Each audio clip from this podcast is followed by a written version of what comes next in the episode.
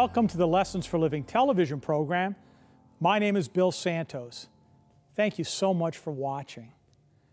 The Constitution of the United States had just been signed. America was officially a nation. Benjamin Franklin walked out of the meeting room, and there were many people anxiously awaiting the news. One lady by the name of Mrs. Powel walked up to Benjamin Franklin and said, So, Mr. Franklin, what type of government have your delegates given us?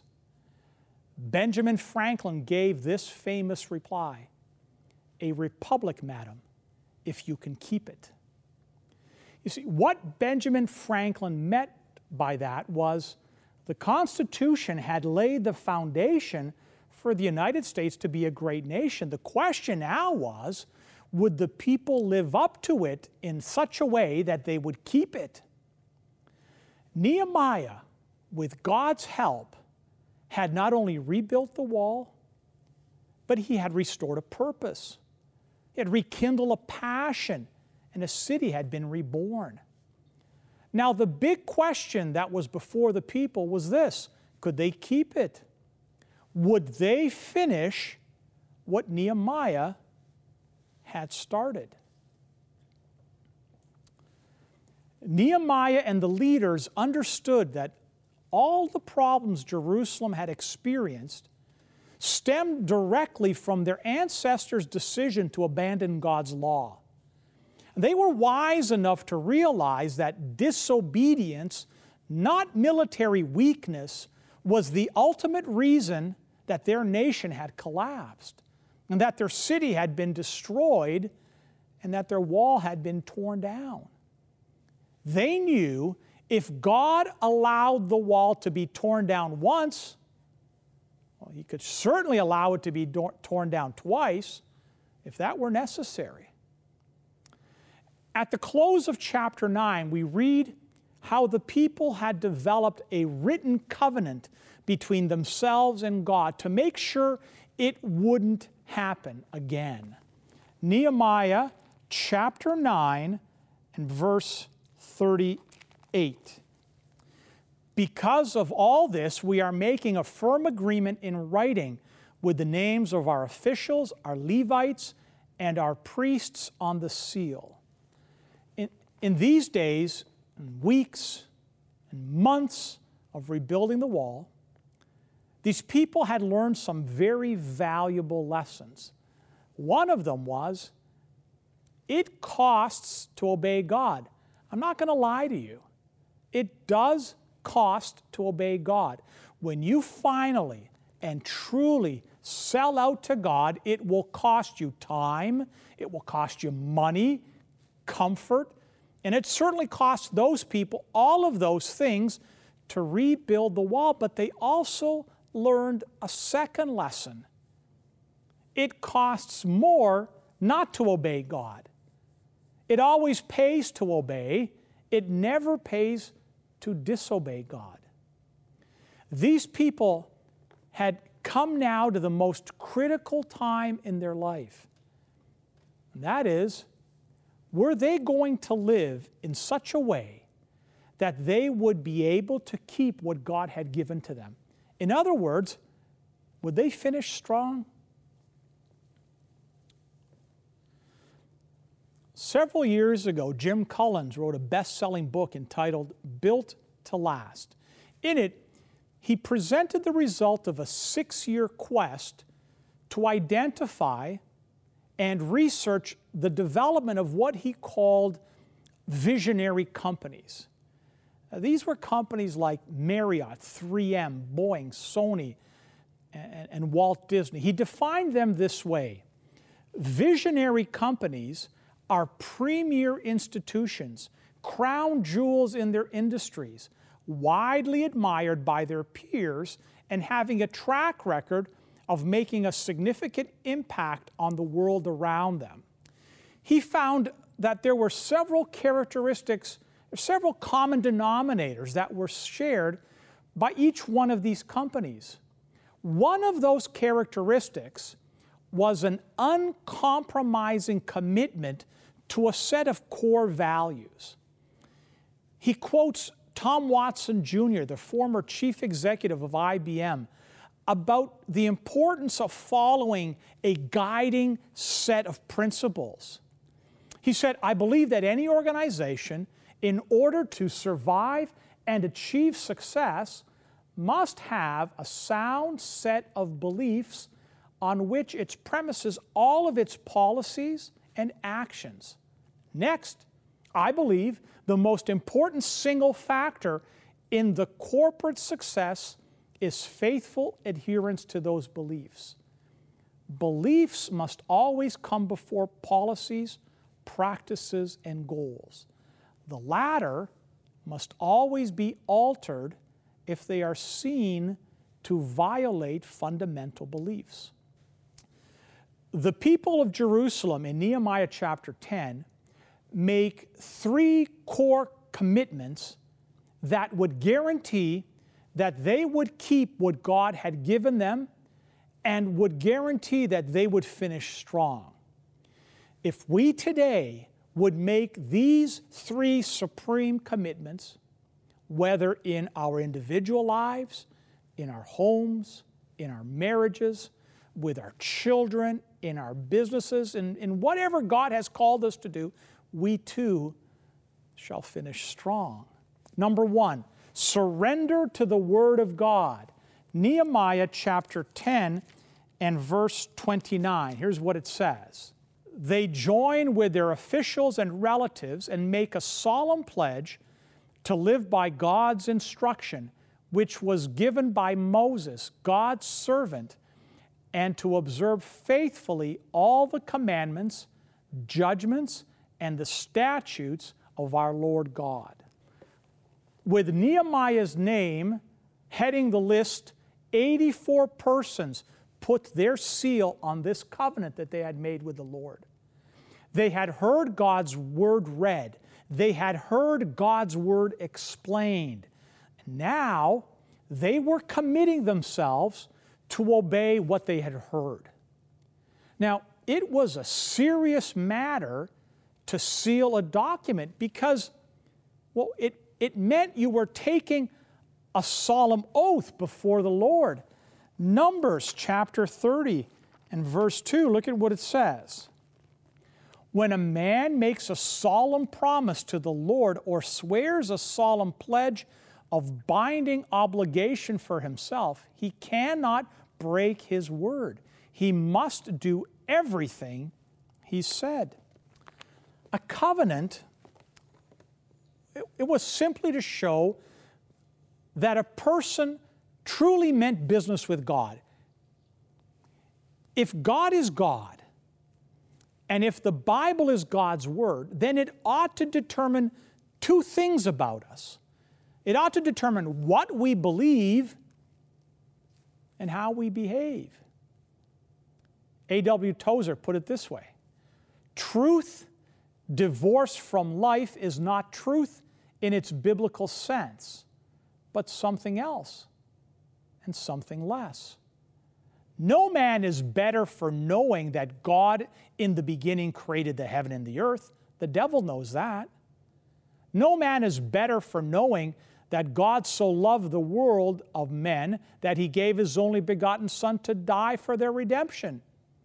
Theological truth is useless until it is obeyed. Point number two submit to the will of God. The Jews, well, they were surrounded by idol worshippers, pagans, and unbelievers who wanted them, well, to become a part of their social, religious, and business society. They wanted them to live just like they lived, to act just like they acted and to do just what they did. That's why we read in verse 28 that the people who signed this covenant were, look at what it says, all who have separated themselves from the neighboring peoples to follow the instruction from God, together with their wives, their sons, their daughters, and all who have knowledge and understanding. These people were beginning to see Israel as it could be and as it should be. They wanted other people to see that they were completely sold out to the will of God, regardless of the costs.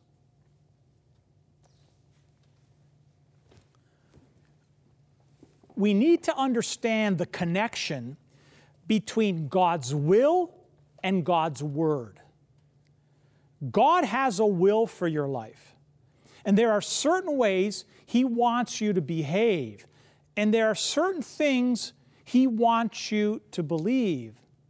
100% of those two things are found right here. They're found in God's Word. The purpose of the Bible is not just information, it's transformation. How do you become different so you can make a difference? By finding God's will in God's Word and doing it. The rest of this chapter 10, it's a specific application of God's Word in the practical lives of these people so that, so that they would do God's will. In verse 30, the people are reminded that it is the will of God for them to marry only fellow believers. Verse 30. We won't give our daughters in marriage to the neighboring peoples, nor take their daughters in marriage for our sons. See, for years and years, believing Jews had been marrying unbelieving pagans and Gentiles. It was a great problem. Why? Well, it was causing many of them to compromise their belief, and some of them, well, even to desert their faith. Nehemiah 10 31 says, If the neighboring peoples bring merchandise or any grain to sell on the Sabbath, we won't buy it from them on the Sabbath or on any other holy day. Every seventh year, we won't plant crops, and we will return anything held in debt. The first specific area that they were to submit to was to stop marrying non believers. The second was, the, was to observe the Sabbath. God had commanded that they rest on the seventh day of the week and to do no work. But because of pressures from the surrounding culture, they had compromised. For non Jews, the Sabbath, well, it was like any other day of the week, with merchants and traders and farmers bringing their wares into Jerusalem to sell. So the Jews decide from now on, the markets in Jerusalem will be closed on the Sabbath, honoring God over business. Now, there were actually two Sabbaths the law commanded the, the Jews had to observe a weekly Sabbath and a yearly Sabbath. Every seventh year, the ground was not to be planted, but to be given a rest. And all debts were to be forgiven so that everybody could make a fresh start that year. Point number three support the work of God. The third area that the Jews had to be corrected in was the financial support of the temple worship. Up to this point, the king of Persia had paid for the priesthood, had paid for the sacrifices in Jerusalem. But the law taught that that cost was the responsibility of the Jews themselves. God specifically commanded that the people support his work. Nehemiah chapter 10, verses 32 and 33. We pledge ourselves to keep the commandment and pay one third of a shekel each year for the service of our God's house, for the stacks of bread and the regular grain offering and the regular entirely burned offering, for the Sabbaths and the new moons and the appointed festivals, for the holy offerings and the purification offerings to make reconciliation for Israel, and for all the work of our God's house. The last sentence of this chapter captures the spirit of why the people were determined to support God's work. It says, We won't neglect our God's house. The word neglect literally means to let go or to let loose. It means to forsake, to let slide, to basically to ignore. You know, years before, God had brought a devastating charge against the people of Israel through the prophet Haggai. Haggai chapter 1 and verse 4. Look at what it says here. It says, Is it time for you to dwell in your own paneled house while this house lies in ruins? God rebuked the people because they were so busy taking care of their own house, they neglected to take care of God's house. So the Jews had to submit on correcting these three glaring areas of disobedience intermarriage with non Jews, the observance of the Sabbath, and the worship of God. The Jews focused on these three areas that God had shown them that they, that they needed to correct. And you know, you and I, we need to focus on these same areas of our life. The areas that God reveals to us so we can replace old habits with new. We're not blessed by hearing the word, we're blessed by doing the word. And if you will apply one thing from the word, you will be blessed. So, where do you begin? Well, what is one area where God seems to be speaking to you the most? What one change in your life would make the biggest difference in your life? Well, begin there. Maybe it's uh, procrastination or, or, or losing your temper or worrying about the future. Or maybe it's spending regular time every day with Christ, reading the Bible and praying. That's the most important habit to develop because everything else will flow from that habit. Concentrate on obeying God in one area. And as you see progress, and as the blessings come, which come from doing these things, doing them God's way, it will build momentum for you to make the next change. That doesn't mean you stop learning. We read the Bible primarily to learn about God and to build our faith. Read as much and as often as possible, and your faith in God will grow. But in becoming a doer of the word, focus your attention on one area of obedience until you can execute it. And then move on to another one.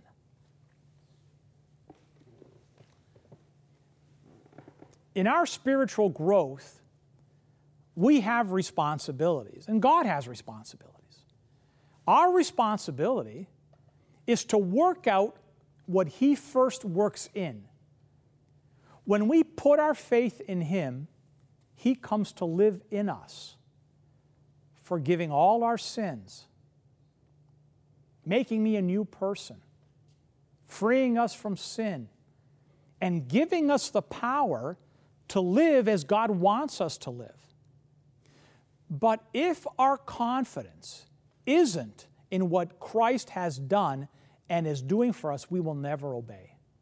If you don't believe that God has really forgiven you, if our identity isn't in what Christ has done, but in what we do, then failure is catastrophic. If we don't believe that Christ, in all his power, lives in us, and we can do all things through him who lives within us, then we don't need more power to be obedient. We just need to use the power we already have been given. Then we won't attack the areas of our life which needs correction. Just as sin is the fruit of unbelief, obedience is the fruit of faith. I obey because I believe God and because I trust God.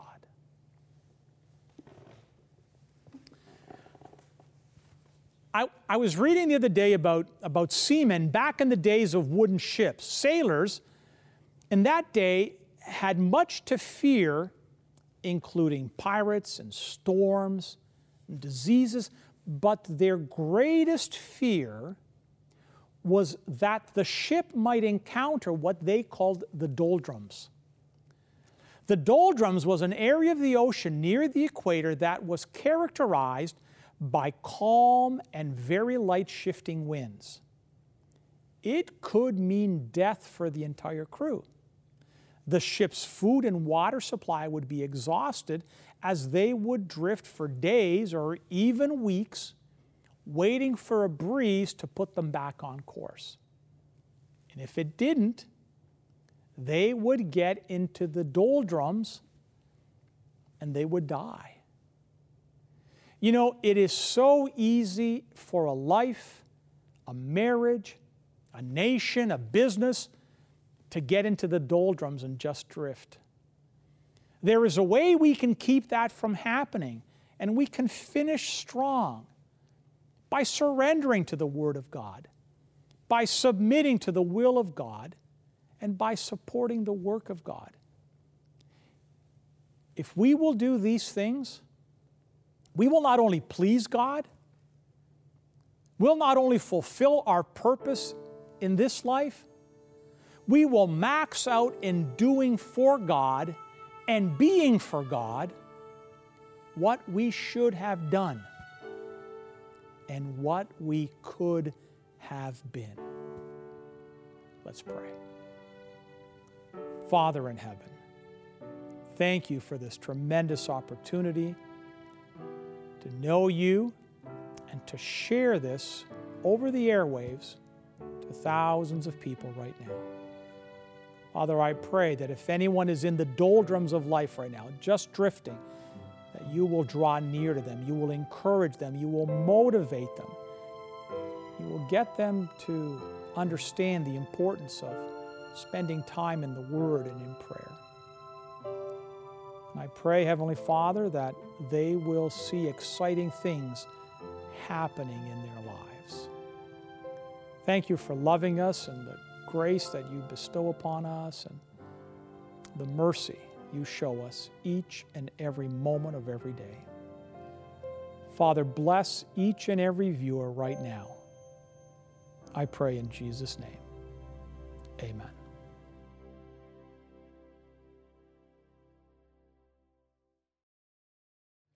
Well, we've come to that point in our program where we have our special offer. Each and every week, we have something special to offer you to help you better understand God's will for your life. And uh, I have a book here again. It's called The Passion of Love. He did it for you. Uh, we have offered this on a previous broadcast. We ran out of them and we were able to get back to the publisher to get more copies, so we're able to offer it again. It's a wonderful book that speaks about the sacrifice of Jesus on behalf of each and every one of his children. I'd love you to have this book, uh, particularly if you're uh, going through some struggles right now in your life and you know you feel a little discouraged. Um, this can help you get back on track. It, will come to you free of charge. There's no obligation whatsoever on, on your part. It'll, just, it'll arrive in the mail. If you are interested in receiving this, then pay attention to the information we're about to provide. To receive today's free offer, you can log on to the Lessons for Living television website, www.l4ltv.com. That's the Lessons for Living television website, www.l4ltv.com. You can also write us at Post Office Box 27030, Simcoe Conlin Post Office, Oshawa, Ontario, L1G 0A3 and we would be happy to send the offer out to you. That's Post Office Box 27030, Simcoe Conlin Post Office, Oshawa, Ontario, L1G 0A3. If you live in Canada, this offer will be sent out to you free and postage paid. For viewers living outside of Canada, shipping charges will apply. If you wish, you can order this offer by calling our 1 800 number and speaking with one of our volunteers at 1 800 972 0337. 1 800 972 0337. Operators are standing by now.